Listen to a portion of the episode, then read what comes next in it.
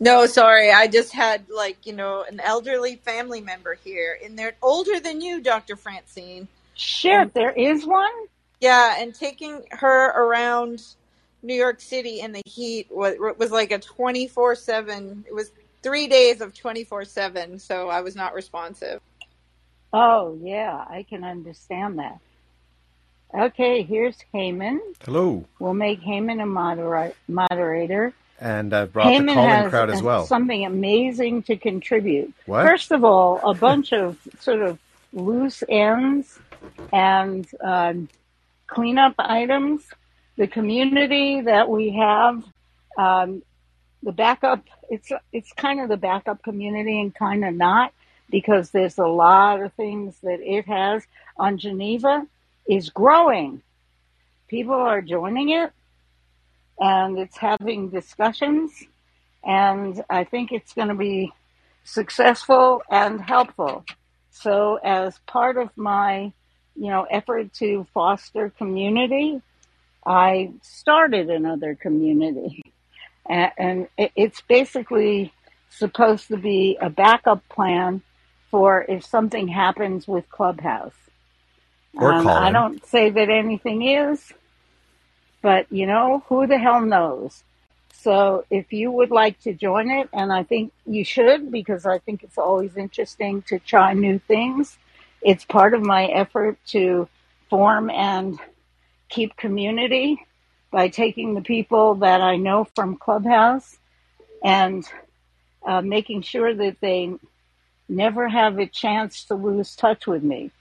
So that is one sort of uh, loose end slash housekeeping item that um, that I wanted to talk about.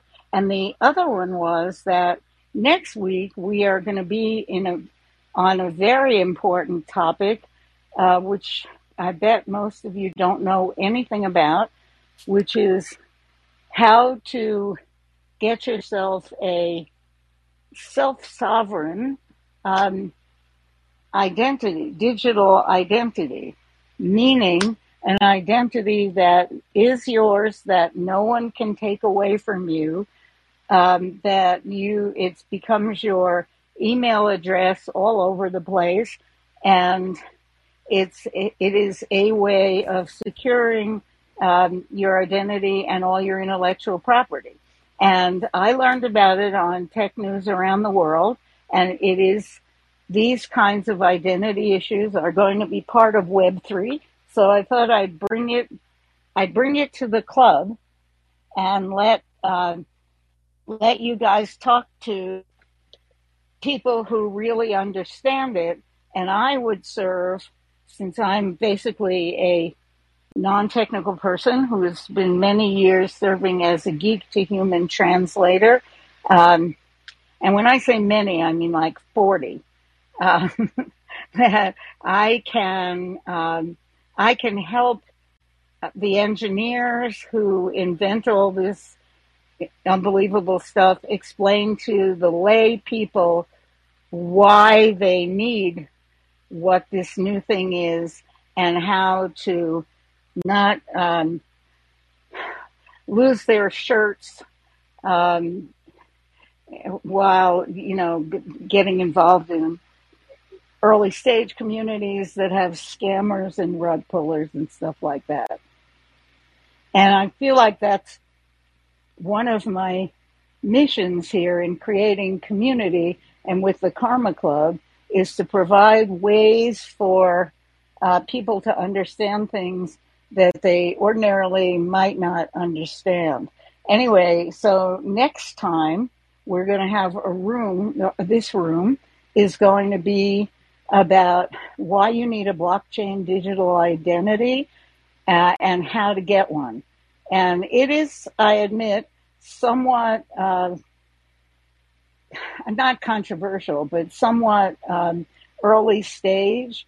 That you know, it's not like um, a ticket to ride that you can't deal with do without now. But if you are trying to be part of the Web three community, uh, you might um, you might very well want to learn about this and be in a position to have your identity and and defend it. And then I have one more piece of housekeeping, and uh, it's I have I have um, found something called this is for people interested in reproductive rights. There is a new DAO raising money for reproductive rights, and it's called uh, choicedao.org. And I'll I'll try to Heyman, can you try to find it? Yeah, sure. Yeah, choicedao.org. And it is a DAO, which is a decentralized autonomous organization, which is, in this case, a group of uh, volunteers and activists, all dedicated to reproductive rights after um, the, the reversal of Roe. And and I, um, oh, there you are. Okay. And It's also on this the is call-in what I, side. oh, good. This is what I know about DAOs. There is a DAO that I belong. I mean, I know a lot about them, but you don't need to know um, much more than just this. Um, I have watched the power of DAOs that have human rights um, objectives, and the most exciting of those that I was involved in was the one called Constitution Dow, and I don't know if you remember it, but it raised something like $55 million from people all over all over the world.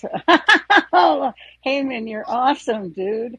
It raised um, it raised $55 million in something like 10 days to buy a copy of the Constitution that was being auctioned off by Sotheby's.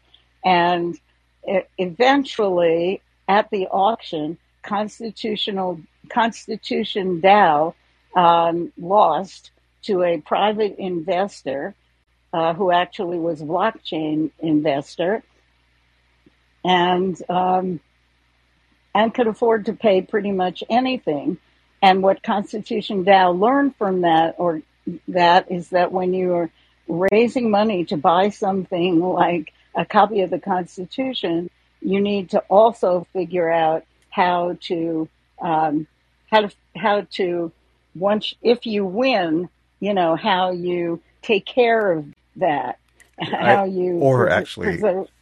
or basically, how do you protect a community that wants to bid on something? Because I think they had it. The the whole point of the DAO was also it's very open, right?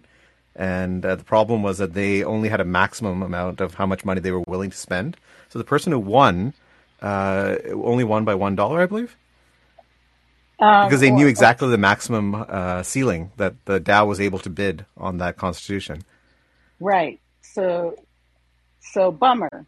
But we learned a lot, and they gave us. There were no.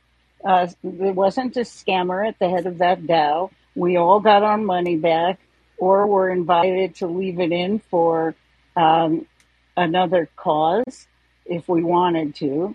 So all kinds of you know all kinds of little things. It taught me a good lesson about a DAO.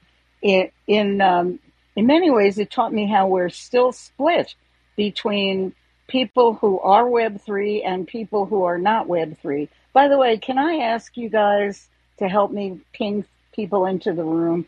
I have problems that this room through Discovery um, does not get people to come in at the beginning, and they all come in at the end, and then I'm stuck because I want everybody to speak, and it's too late to call them up and you know help them speak. So if there's anybody that you know on the app who wants to talk about community, this is the last week that we're going to talk about it for a while because I want to talk about digital identity next week.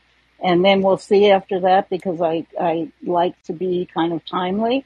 I am, by the way, always open to suggestions for what this Karma Club should be. The only stipulation is that it is the Karma Club And so it has to create good karma. It cannot be a shit show. And it cannot be one of those rooms where 10 people speak at once. Um, it, it is always a civilized environment. Up until now, it has always been a civilized environment. And to also reach as many people as possible and make it easier to be accessible, uh, this Karma Club is also multicast from Callin, uh, the other app, uh, social media, social audio app as well. Uh, we used to do a simulcast also with uh, multicast along with Twitter Spaces, but that's they were having glitches, so we got off it for now. Uh, but so if you have troubles going from Clubhouse, you could also join us from Callin. Yeah. So okay. So we are now we are now into the meat of the discussion. And for this, I, I want Heyman to kick us off because Heyman has told me we need community. That that is the starting point from which I, you know, I've jumped off into these four or five weeks of discussions because when I saw all the mass shootings that happened and I saw all the unrest in the country, I thought to myself, this is really isolation and loneliness. This is people who do not realize they have something in common.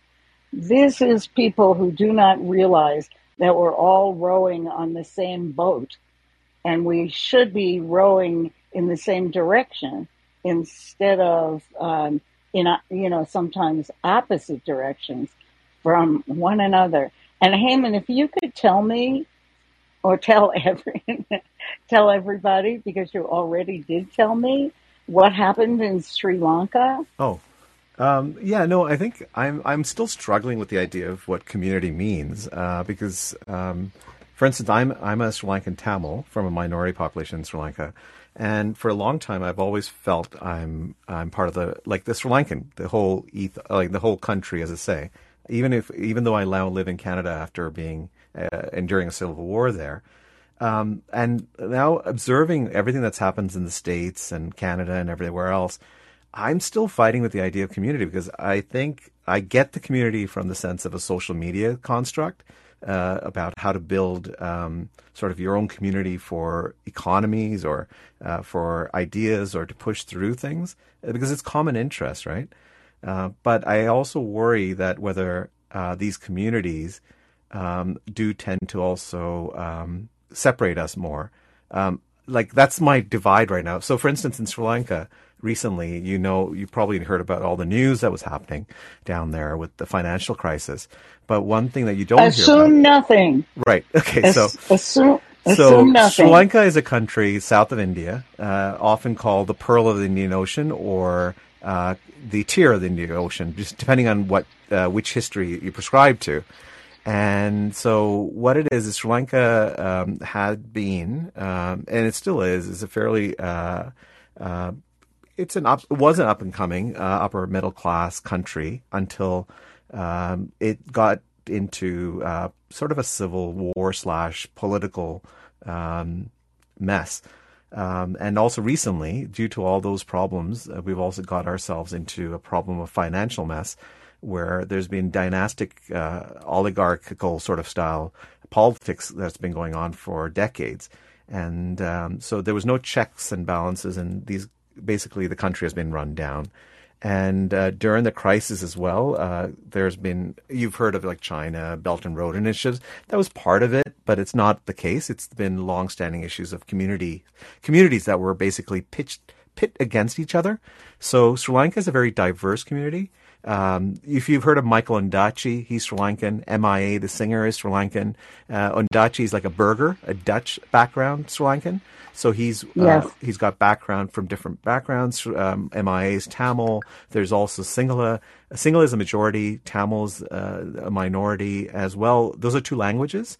And then there's religious diversity in Sri Lanka as well. And there's also uh, different groups based on the colonizing uh, groups throughout the history. Sri Lanka has also had a very strong Dutch community that was there as well. Um, So it's kind of like the United States used to be a melting pot. it is a melting pot, but what happened was uh, political groups have used after independence in 1946. Don't get me wrong here. Uh, what happened was the the, the groups, uh, the political groups, which were mostly based of dynastic folks. Uh, have divided the country based along those lines, right? The divisions based on the communities. Um, so that's what that's what like recently during the financial crisis, what we did see was this merging of all these communities, which was beautiful. So for 100 days, people from all sorts of backgrounds were in unison about uh, the same problem, the same grievances they had. They were all complaining about the same issues, which is the financial stuff. Uh, and you, it was surprising to see from a world perspective and also from a local perspective from the people I spoke that communities that were technically kept away from each other by political groups and also media. There's a huge problem there because the media basically kept uh, different discourses going on. Uh, they all merged together, and that was thanks to social media and everything else. But soon after, like sort of um, the recent developments in the politics, that commu- those communities were like the merging of the communities was suddenly disrupted again, and they people were put into their separate communities and siloed out. Um, so that's, and also I was chatting with uh, Francine earlier, was that I what I saw in Sri Lanka as a petri dish, where we thought there was hope, right, of communities coming together after decades of, you know, somewhat hate that was uh, created by uh, leadership, um, was able to do things together, and hope there was hope of the country improving, and then all of a sudden that's all dashed. Oh wait, hate created by leadership. Right. That sounds familiar. Exactly. That's what I was trying to bring back to the states as well. Like, uh, like as Francine was saying, oh, I'm worried about a certain political group that may be coming to power, a certain person, political person who might be coming into power in the states. And I was saying that no, I mean, I, uh, as an ob- external observer, the same stuff that's happening in Sri Lanka, I fear will happen in the U.S. Yes, there's this honeymoon period and blah blah blah. People can kumbaya, but I have a funny feeling the forces that be, or the the people who maintain the politics, uh, will ultimately uh, win. Same thing in Hong Kong, right? Hong Kong was a period of all this community and like global uprising. But all of a sudden, the, when the powers that be put their foot down, things quickly get closed up. I think state's the same thing. Right now, it's just sort of a gamesmanship. I don't know. Maybe I'm wrong. And I, that's why I fear like us sort of siloing ourselves. That's been always my case on on all these social media apps has been that we silo ourselves and we group up together in like-minded places and then we that's sort of comforting for us it's sort of more of a support group for us yeah but, but it's an echo chamber and it, it makes us not think about how we're like everybody else i see barbara unmuting yeah. thank yeah. you Heyman. yeah thanks Heyman, for that that was a great way of starting off the conversation and i think find what we mean by community uh, something like community of inclusion, something like that. I'll give you an example. In two, year 2000, in Canada, there was a lot, I don't know if you remember this, Heyman, but government, there was a lot of um, challenge around inclusion, not that there isn't still, but certainly we made great progress. And we did this project called 2000. And what it was, was we wanted to reach across Canada and reach 2008 to become inclusive managers, wherever they were in the world. So the government, public, private sector, part of it. And then we went into the indigenous communities and we brought race, ethnicity, government, men and women together for five days, talking about what it would mean to be inclusive, right? And we had all the elders from the the most amazing experience of creating that views, diverse backgrounds, people who had never even spoken to they were so different in what they believed in right? And their lives that they had lived, little each other, you know. And and I don't mean that we should all do kumbaya, but just the the process and the experience of having was inclusive of every learned so much. And Dr. Francine, you've done that in Clubhouse. You've been in rooms where you've, you know, you probably would never even consider enter and go into and really be standing in the shoes of others and learn more and have even deeper context than what it means to be black or anywhere else. So I yes, say, I, mm-hmm. yes, I have, and yeah. it's a it's a you know life all it's always life altering when you go outside your comfort zone, Right? and and not not enough people do that to understand each other. But in order to have a government, you know, we have to understand each other. Mhm. I will use a personal example. Um, I wanted to get out, very personal. I wanted to get out of the heat in Phoenix this summer, but of course, because COVID and because airport snafus, I didn't want to fly. So I decided I would do something. I've lived in Arizona for 50 some odd years, but I live in a city, in, you know, in a, a fairly cosmopolitan. I live in the fifth biggest city in the country. So, you know, I, I'm I'm basically a city girl. So I actually rented an Airbnb in a town called Strawberry, popular north of Phoenix, so cooler, better, you know, altitude, and um, and and so different. Population 1,000. It is a town in which people all know each other. And I got up here and I saw, because we're in political system uh, season, I saw signs for politicians that I didn't even think were serious. They're they're not, to my mind, serious people and the and and I saw a lot of um, red, white, and blue. You know, get rid of socialists, uh, kind of stuff, bunting. And I thought to myself, uh, at first, I thought to myself, who are these people? And then I thought to myself, you know, these are not only my neighbors for the next month, but um, these are the other people in the state that I live in. And if we are all going to be able to live together um, as, you know, the unified community, somewhat unified community of Arizona, which is, you know, nothing but a government sanctioned community, um, I'm going to have to see what about these people is something that I could maybe relate to and, you know, and, and get to know. And I've spent a month doing that. And it's been extremely interesting because I've, I've, I've learned why uh, people live in small towns rather than big cities. I've learned why people don't want the government in their bedroom. I've learned why uh, people vote for candidates from uh, small towns. And you know, like a lot of different things. Oh, uh, okay. I the biggest lesson I learned, I almost left out. The biggest lesson is I've learned why people want guns.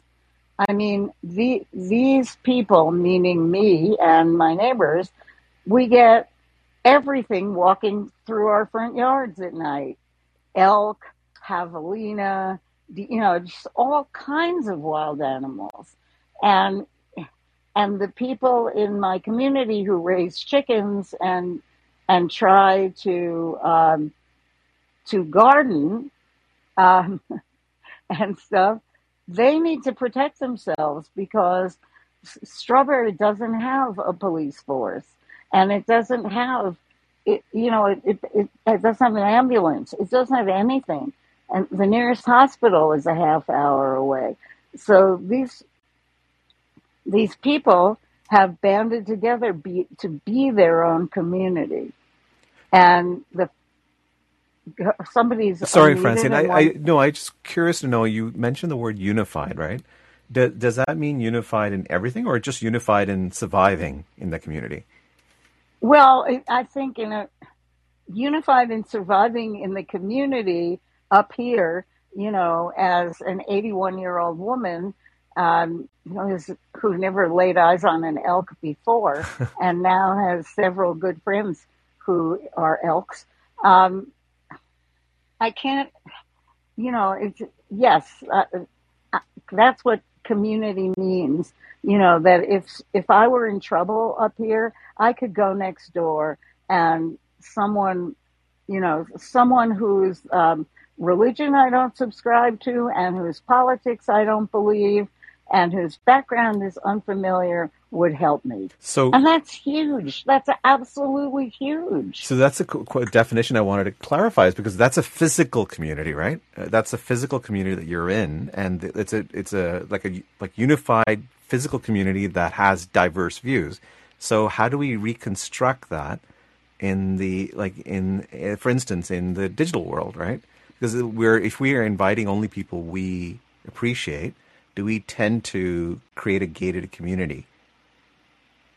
Well, I don't. I mean, anyone can come up, come Yep. up on this stage and express their opinion as long as you know they, I mean, as long as they do it in a constructive and helpful way.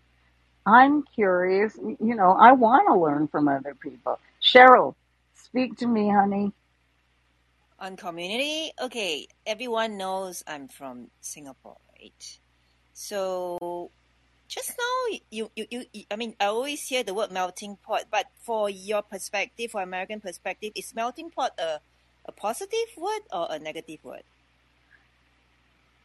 Oh, that is a very interesting question. And I would say that until recently, it has been thought of by most people as a positive word. But na- now, because of the political polarization we have, it's maybe thought of as a negative word. And you know, in in truth, when I grew up, which was you know right uh, during and after World War II, um, what it meant was the Statue of Liberty. You know, giving give me your tired, your poor, your huddled masses learning to breathe fr- free, and how and and America taking in all the immigrants generated by uh, the Second World War, and before that by the First World War, and by persecution all over the place. And and when I was educated and brought up, I thought, oh my God, America's awesome. You know, we're better than everybody. We take in everyone. And you know, now, now of course, I figured it out. We don't take in everyone. We're we're not a melting pot. You know, we're mm-hmm. we treat people even if we do take them in, we sometimes treat them like shit. So you know, what difference Okay. does it make? We're We, we, racist. We, we call go. this multiracialism in Singapore. Uh, if that's the case, Singapore is also a melting pot, especially in the initial days before independence. We have immigrants from all over the place.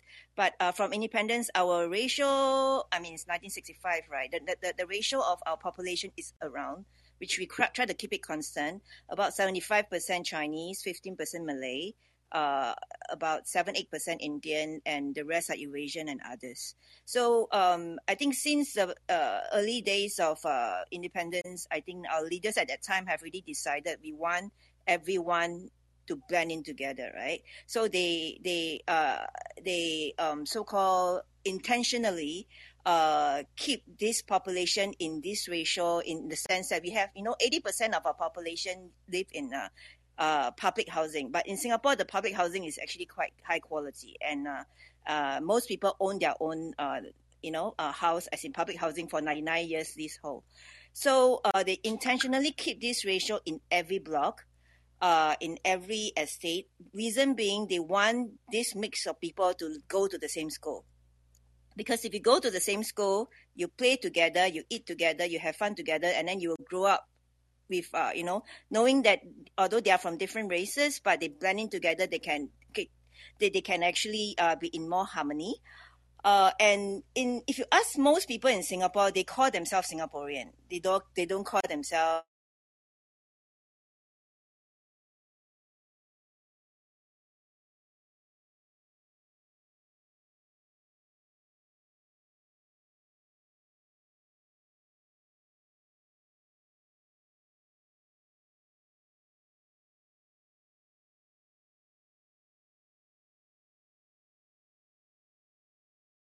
still can eat on the same table, just respecting what each other can eat, cannot eat, but we still eat our own things. And nobody complains about it because we are all so used to it to mingle around.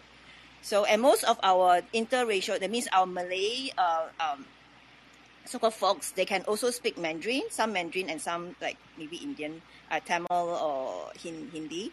Uh, of course, Chinese also some, they can also break some. I mean, I mean you, you, most of you know that we have this very unique slang called Singlish. Singlish is actually a mix of everything. So, um, so I think that is a very good thing. So in that sense, it's a kind of a melting pot because everything just blending together. So I actually think in Singapore we take it as a positive word.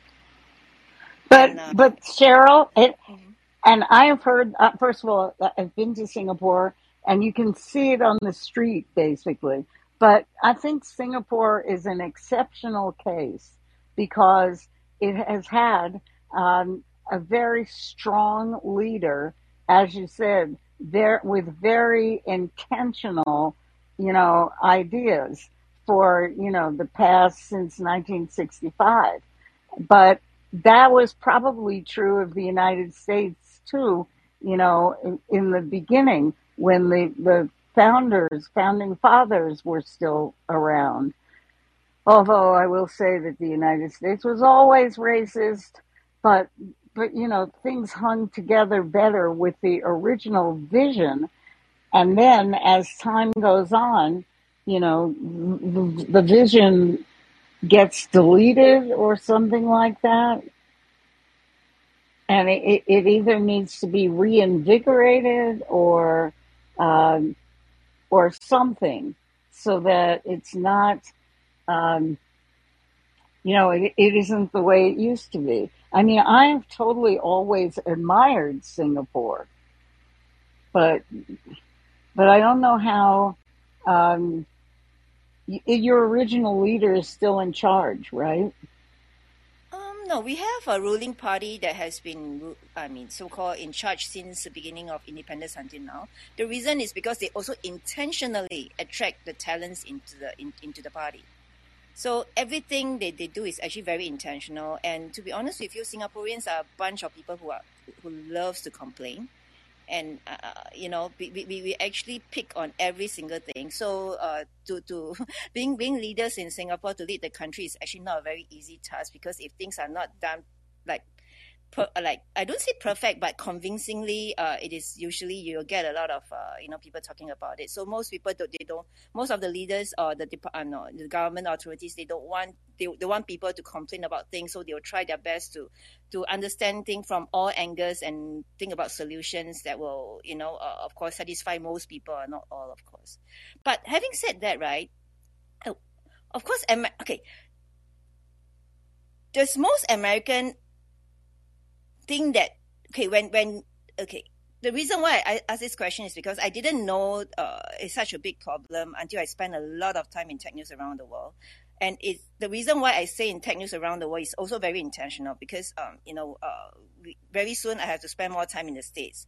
And I don't really have a lot of experience working, uh, so-called working in the States uh, other than just traveling there for holiday. So I intentionally joined Tech News around the world because I know it's a bunch of, you know, very intelligent Americans and I want to understand how they communicate and how they think.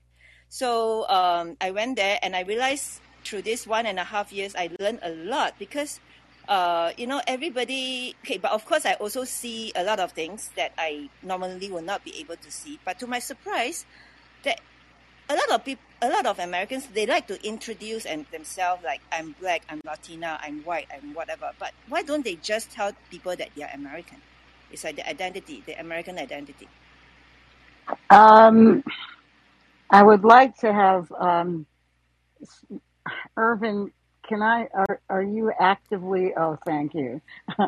I, I, I can't speak I, to. And also the context. I think we should just be aware of the context of when these social audio uh, apps came into fruition. They came during a time when that identity was a big issue, right, across the U.S., including uh, African American or Black Lives Matter. Asian Americans were attacked during the uh, virus crisis. So, and and also during the Trump times uh, we had the whole uh, white supremacy and all those discussions going on too. So I just want to give that background. This is timing wise. That may be a reason why Cheryl, you may be hearing it a lot more. But I, as a Canadian, I find Americans are pretty much they. I, I don't see them identifying. They're they're more meritocracy based than anyone in the world. But I may be wrong. Um, Irvin, Yes, help me Dr. out Fran. here, Okay. Irvin. And Vlad right after that on call inside. Thank you for inviting me up. You know, um, Heyman, I can say that this distinction has been around for quite a while. Yeah. Um, I don't know what is it about us Americans that we, um, before slavery, everybody was European, and there wasn't a distinction between black and white or color, or even you know they were either Irish or English or German, uh, but but they were all American Italian. uh, at some point. So as as uh, this concept of color came in, that and I'm just going to give a brief over history, uh, brief history here. It's the fact that it's a construct that was introduced because of the indentured servants that came in from Europe, and the Africans from Africa were all housed together, and they decided that this this type of servitude wasn't working for them. And there was a rebellion. Bacon was one of the rebellions that really gave the colonials or the plantation owners a, a look at what was going on. So they went to their indentured servants and said, You guys are only here for seven years. What is not really known out of history is that 70% of those people that came over as an indentured servant died under before their seven year contract was uh, was uh, worked out. So that was 70% of Europeans that came over as indentured servant died before they got out from under their contracts. But there was uh, this thing that the plantations owner told them, you guys aren't here for, for life. You're going to get, you know, you serve your contract, you're free. The Africans, you will, they will never be free. And so this color barrier became a thing that you're better than those people. So as we matured and grew as a country, um, there became this distinction between American of European descent and American of African descent. I don't call myself an African American because for me, the literally word is that I would have to be, part of me had to be from Africa, the other part would have to be from America. I have an American of African descent, and I'm wholeheartedly American because there's no other home that I know of than America. So, uh, but identity has been a thing that Americans have clung to, and as we get more divided, uh, we tend to cling to it even more so than uh, what happened in the 60s and in the 70s. Um, there was, uh, people say that we were classified as, you know, we were Negroes at some point, and then we were Afro Americans. Uh, but those were things that we as a race were going through trying to identify who we were in this bigger uh, umbrella called America. Uh, we've always had to eke out our place. Um, when the Latinos uh, and uh, Mexicans was coming over, you know, this was a part of their, already part of their home, uh, culturally wise. Well, they used to own the land. yeah, California, Arizona, uh, Texas. So uh, that, that these distinctions. So the Europeans, I would say, uh, fed into this, and so there's these class distinctions or race distinctions that have come up in our country. I would, I was hoping, and I still hope that at some point we can just be Americans, and we can still celebrate celebrate our cultural di- differences and our racial differences, but we can see ourselves as Americans.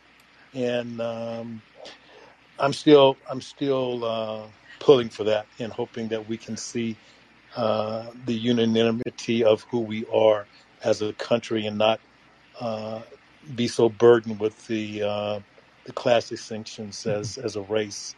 But Irvin, uh, I love you. I'm gr- and I am grateful that you came up. Uh, we'll go to Vlad now on the Yeah, call-in Vlad on side, the uh, call-in side. and then to Andrea. Vlad, go ahead. hello, everyone. Uh, it's interesting. This topic comes up a lot, believe it or not. Uh, Hispa- as a Hispanic of French, indigenous, Spanish descent, what do I call myself then? I got three bloods in me, and possibly even Jewish, from what I, I've been told. So I'm part Jewish, I'm part Spanish because of the conquistadors, I'm part French because of those invaders, and, and I'm indigenous Mexican because of my indigenous Aztec uh, heritage too. So it's all in there. I've been called Hispanic and Latino. I have no problem with that. I know there's Hispanics that have an issue with that. They just want to be called Mexican. But there's also a problem with just being called Mexican. What kind of Mexican are you? Because we have brown, light skinned brown, white. We even got black now. We, we and, and different variations: Russian, Polish, uh, Mexican. They all they all call themselves Mexicans because they were born there. It, it wasn't their doing; it was their parents. So you understand that there's these distinctions, but they identify as Mexican. So yes, I understand I'm Mexican of heritage and ethnicity, but I'm an American-born Mexican. I'm an American citizen by all right, born, raised all my life here. So I'm American, I, but I never put down or I never deny my my Hispanic heritage. So yes, I Well, would like to, what. to go ahead, go ahead, Well, I didn't mean to really cut you off, but go ahead, I Hayden, just want to say that all of these things are going to be put. They, they should be being put to rest by exactly what you were talking about, Vlad. You know, 23andMe, when we all analyze our genetics, what are we going to find out? We aren't who we think we are or, or, or were, or, or we are who we think we weren't. You know, it's like, it's almost it's almost like a joke if you look at it the way I do, which is all beings are connected, which is why why the Karma Club. But Vlad, I you are a, a maze base. thank you, uh, Heyman. Believe it or not, you know, I think the only problem I have, not with what you're saying, but it's the different groups that are trying to divide us as Americans. Oh, and just Uh, Vlad, just a clarification. So um, my name is Heyman, and I'm co-host the show with Dr. Francine Hardaway. oh, hello, Dr. Francine. Sorry about that. Um, I wasn't aware, so my apologies if there was any confusion. So the, the thing is, what I what I've seen is when we started. And I'm going to use the example of the actor uh, Morgan Freeman when he was talking to Don Lemon from CNN. He was basically telling them that he could not use the victim identity card. You know what the left uses. He goes, "That's not our story. Look at where we're at."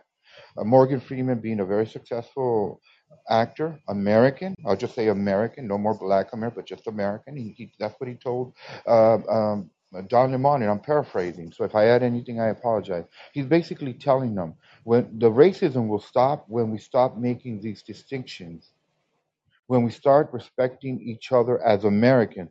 Period then all that nonsense will cease. So we have to be careful who we listen to, who's trying to identify, who's trying to divide us, who's making that, whether it's left or right. If it's on the left, call them out. If it's on the right, call them out the same thing. I'm trying not to be partisan, but it's it's in our culture. We could attack it. And let me give you an example. Um, I, I went to do a course here for like almost two years for electronic technology at, at Pasadena City College because I'm in the Los Angeles area, right? The suburbs of San Gabriel. So what, what happened? They were having graduation in one of the years, and they had a special graduation for those people of African descent. Oh, And do you sorry. think they really Sorry. meant? Do you really think they meant African American? No, just African. Why do they make that distinction? Why can't they just lump up everybody and see everybody equal and let it go? Why Yeah. does there have to be a title? LGBTQI, uh, Black African here, Muslim there.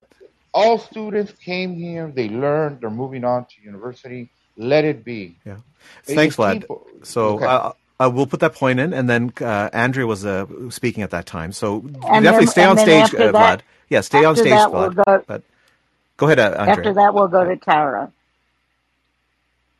Um, and so on community, uh, my thoughts are that um, I, if I just observe my own life, I believe that I have multiple communities. Uh, for me, uh, as an individual, it is vital um, to, frankly, life. Um, and in experience in life. So being part of a community and being connected is uh, one of the biggest important uh, parts of my life. And um, I have multiple communities based on different types of interests and things that are important to me. Um, on the what I would almost say identity or even possibly venturing into identity politics. It was really interesting to hear Cheryl share from Singapore. I've also spent a lot of time there. Um, growing up, I'll give the European, uh, piggybacking off of Irvin, um, growing up, I was wondering whether this sense of identity is related to um, the generational pecking order, as it were, uh, given how long you've been in the United States. So uh, I'm Italian Irish, and I do identify as American Italian Irish, but I guess these days people call me a global citizen because I've lived half my life out of America and picked up another passport. But when I grew up in the United States, I was born and raised in Boston of Italian Irish descent, and even with the uh, European um, immigrants. Uh, so we, my dad was first generation, so I'm second generation, and um, I think there's a lot of baggage that comes with that. I have very good Indian friends that are also first and second generation uh, that have come over, and when they come to America, there's really a sense of they want to. I when it's new and it's a melting pot and it's pretty big, uh, people kind of want to cling on to and hold on to. This is a generalization, so it could be wrong. But I've met many families that want to desperately hold on to their identities and not have it kind of erased uh, while they integrate um, into a new place and erased by capitalism or consumerism or for some folks western values uh, when i grew up and i'm landing my plane shortly uh, there was, I mean, and during my parents' time, there were like literally street wars between the Italians and the Irish. Um, and I am both. and my parents' wedding was, um, you know, a big uh, scandal because neither side wanted them to marry the other. Um, and you know those cultures combined in my fiery temper.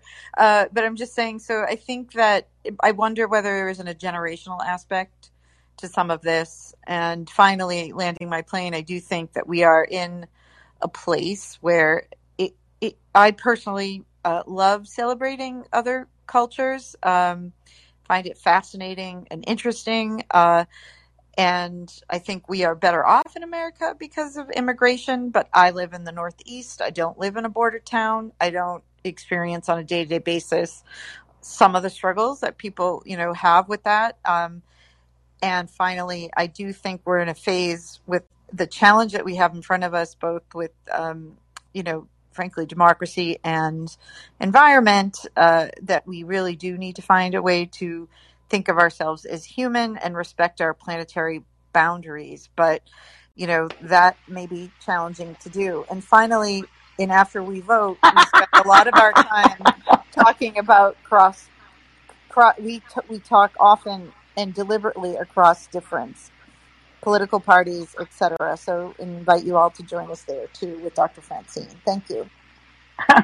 I'm laughing at at Andrea who had to make three touchdowns before she finally landed that plane. Tara, on to you. Thank you for your patience. I'm loving this whole discussion. I think it was Irwin who brought up why can't we just be American? And then Andre- Andrea, I love how you um, described the generational pecking order. I'm Indian American, so my parents are from India and I was born in the US. And back so when I was little growing up in a small town, like the kids didn't get it. They would ask, Where are you from? a million times because of my skin color. But I figured they're kids. And then most of the adults um, back when you know like 2012 you know pre the 2016 election and the pandemic and um, all of the divisions since then um, people would usually see me as an american um, and like i did find it a little weird even like kind of offensive, which at the time, like, I, you know, people would tell me, don't be offended so easily. But um, when they'd ask, where are you from? No, where are you really, where are you originally from? No, I am not originally from India. I'm originally from rural Wisconsin. And like now I'm, re- now, um, after all this division, it's like, like I had an experience where someone at a Chicago local networking event asked me if I was visiting from India or an immigrant from there. And local, like, Tara, didn't even let, occur. Tara, Sorry? let me let me just recommend to you Wajahat Ali's book. I think it's called "Go Back Where You Came From." He, he's a hmm Pakistani. Yeah, It's like it's hilarious. Yeah, um, and you know, here I am paying taxes, and this woman looks like okay, like you know, no judgment towards anyone who doesn't work for whatever reason, but like, you know, like she looked like someone who was enjoying American life thanks to someone else's like you know, like I don't like judging people, but just you know, when someone judges me, I'm like, who are they to judge me? Um, and I'm just like, like, um, if they tell me I'm denying my heritage, no, I'm not denying that I'm Indian American, like, but I'm also American, and they're denying my citizenship. You know, not that citizenship matters. Like, I have plenty of friends with American values who can't get citizenship. Um, I don't think I'm better than them in any way. So But I, I I'm one curious though. Uh, when you said American values, I have enough friends with American values. oh yeah, Do yeah. Americans know? Are you have you got yourself into a pit there, or can you explain the values? Do do oh Americans yeah, that's right. even There are Like, like, I mean, what is an American value? Truth, right. justice. So Oh, yeah, I'm just asking as a. Canadian. Sorry. No, oh, I Well, I get it. they're Um, expressed in the Constitution. Those are our values. Oh, you're not going to start this conversation yeah. Come to Let's not have that conversation. I I I answered a question. There was a question asked. It's a fair answer. seven. You could disagree. Yes, it is a fair answer, but uh, it's seven minutes before the end of the room, and it is a it's such a deep rabbit hole, and I, I want I hear what you're saying, Tara. Um, I want to get to Joshua, and then uh, Rick, and then Norm, and then we'll stop. But we're gonna stop at basically twelve o'clock. I warn you all. Um, Joshua.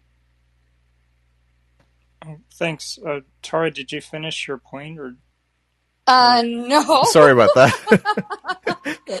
Yeah, I was gonna end in a much more PC, like, you know, I wish we would get beyond these labels and treat everyone as world citizens and individuals and let people choose their own ranking of identities, you know, like for example, I want to be seen as a person first and a woman second.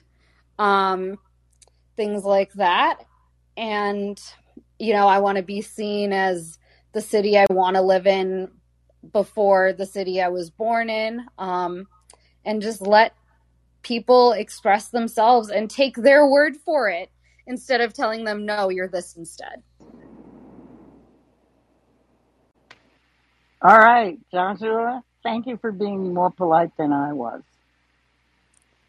thanks, Dr. Feinstein. Thanks, Tara, and everyone. Um, yeah, I, I just wanted to throw out there there's a great podcast from the Intentional Communities Fellowship, uh, ic.org.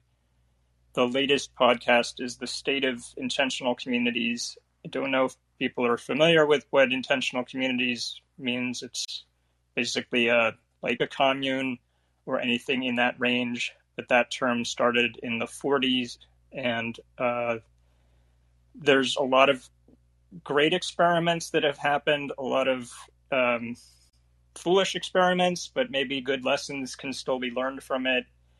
Uh, and oh wow, that was amazing. Um, and so, uh, and they I I posted a link on the call inside as well. oh cool. Uh, thank you. And and they talk about the the shortcomings and the lessons and um, what I I don't think there can be a last words. I don't know that the title was meant super specifically this way, but I think it's an ongoing conversation. We never were going to get to the last word about how to uh, form or keep community. It's really, um, it's a meta topic. It's a huge topic. It's infinite, and um, I I think that the communities movement is sort of realizing the, the intentional communities movement is realizing that it has to be they talked about it has to be much larger than just its its own movement with its own members. It's really in dialogue with the rest of the world and has to broaden its own horizons. So, I think I think it's an inspiring podcast, and I think it's a really big question, and that's what I wanted to add into the conversation. Uh, I that can is, say more people want to hear offline. Yeah. Yeah, that is very. I might want to come back, and because of uh, Cheryl's uh, I might want to come back after we talk about digital blockchain identity, come back to a room on intentional communities and exactly what that means. But for now, Rick. Hello, yeah, Rick. thank you. Thank you. And, you know, talking about community, um, the one of the things that I've learned is you can't really change you can't really change people. You can't. You can. You can.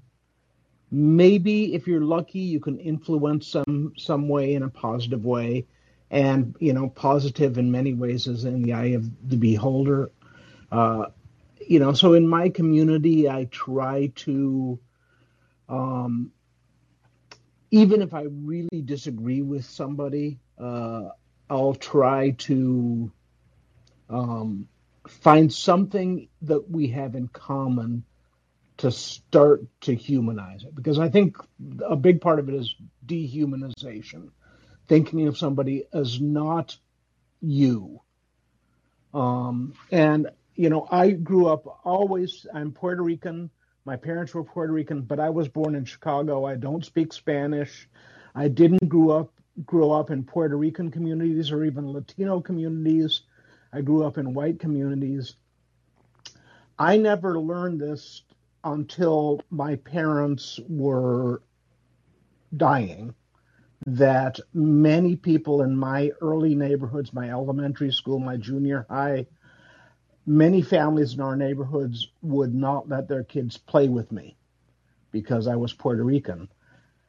I didn't really know that. I didn't you know, not growing up in New York, I didn't know what the word spick was. And I, you know, I had the nickname Spick and Span.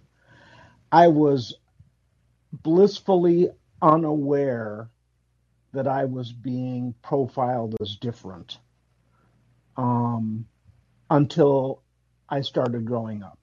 And then I started seeing some of these prejudices. And so I always considered myself an American but I was told to go back to where I come from or that I wasn't a real American. And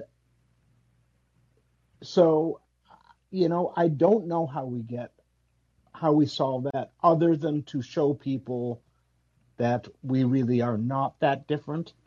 Um, it's sad that, that that has to be put on the people that are oppressed to be able to prove themselves to people who aren't oppressed or who aren't considered different.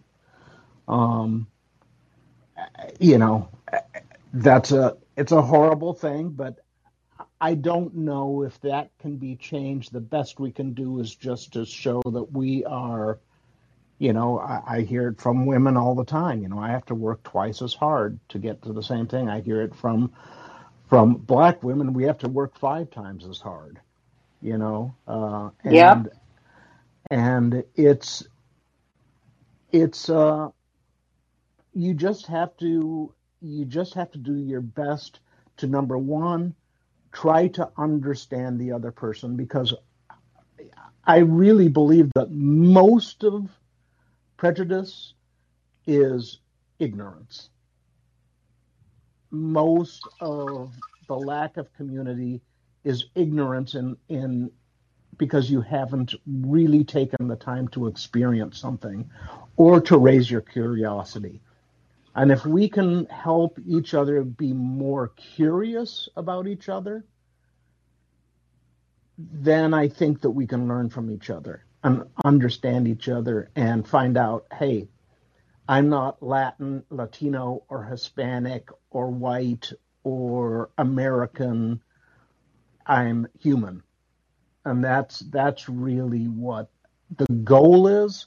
But we have a very long way to go to get there, and it'll it it it starts by looking inside of ourselves and recognizing our own histories and our own past and how we grew up.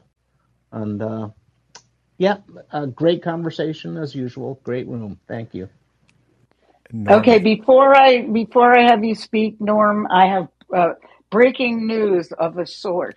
Uh, just heard from our our uh, expert from next week's room, who is going to tell us about digital identity, and um, Cheryl. He has also asked that the room be earlier.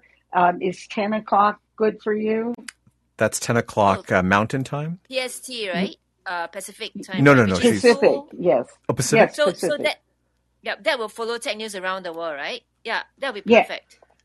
Uh, Okay, I'll make sure. so- I'll make sure we extend that room until ten, uh, before ten a.m., and then we just jump over to the next. And. I'll also post it on the Callin Okay. side and uh, get Twitter Spaces also warmed up.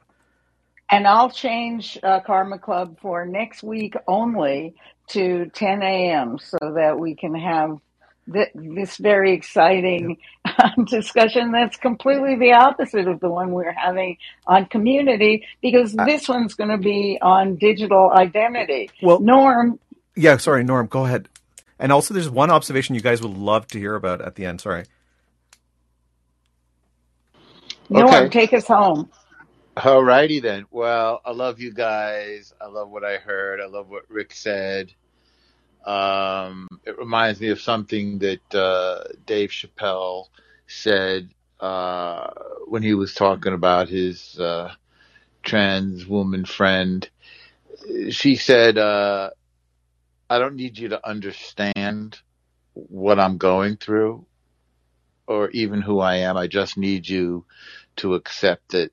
I'm having a human experience. And, uh, yeah, that's a good, um, North Star for me as well. Um, you know, I could talk about my identity as a Jew and, uh, what it means. It's complicated and I don't want to go on and on about it now, but maybe sometime we'll explore it. But it is And I won't let you, but we should e- explore those kinds of identities. But you know For how I feel about Yeah. you know how I feel about these rooms ending And on time Francie, because one people thing have though, lives. one thing Yes. you'll love to hear is the fact that I, you know how I look at all the bios on both all platforms, right, of all the people who speak.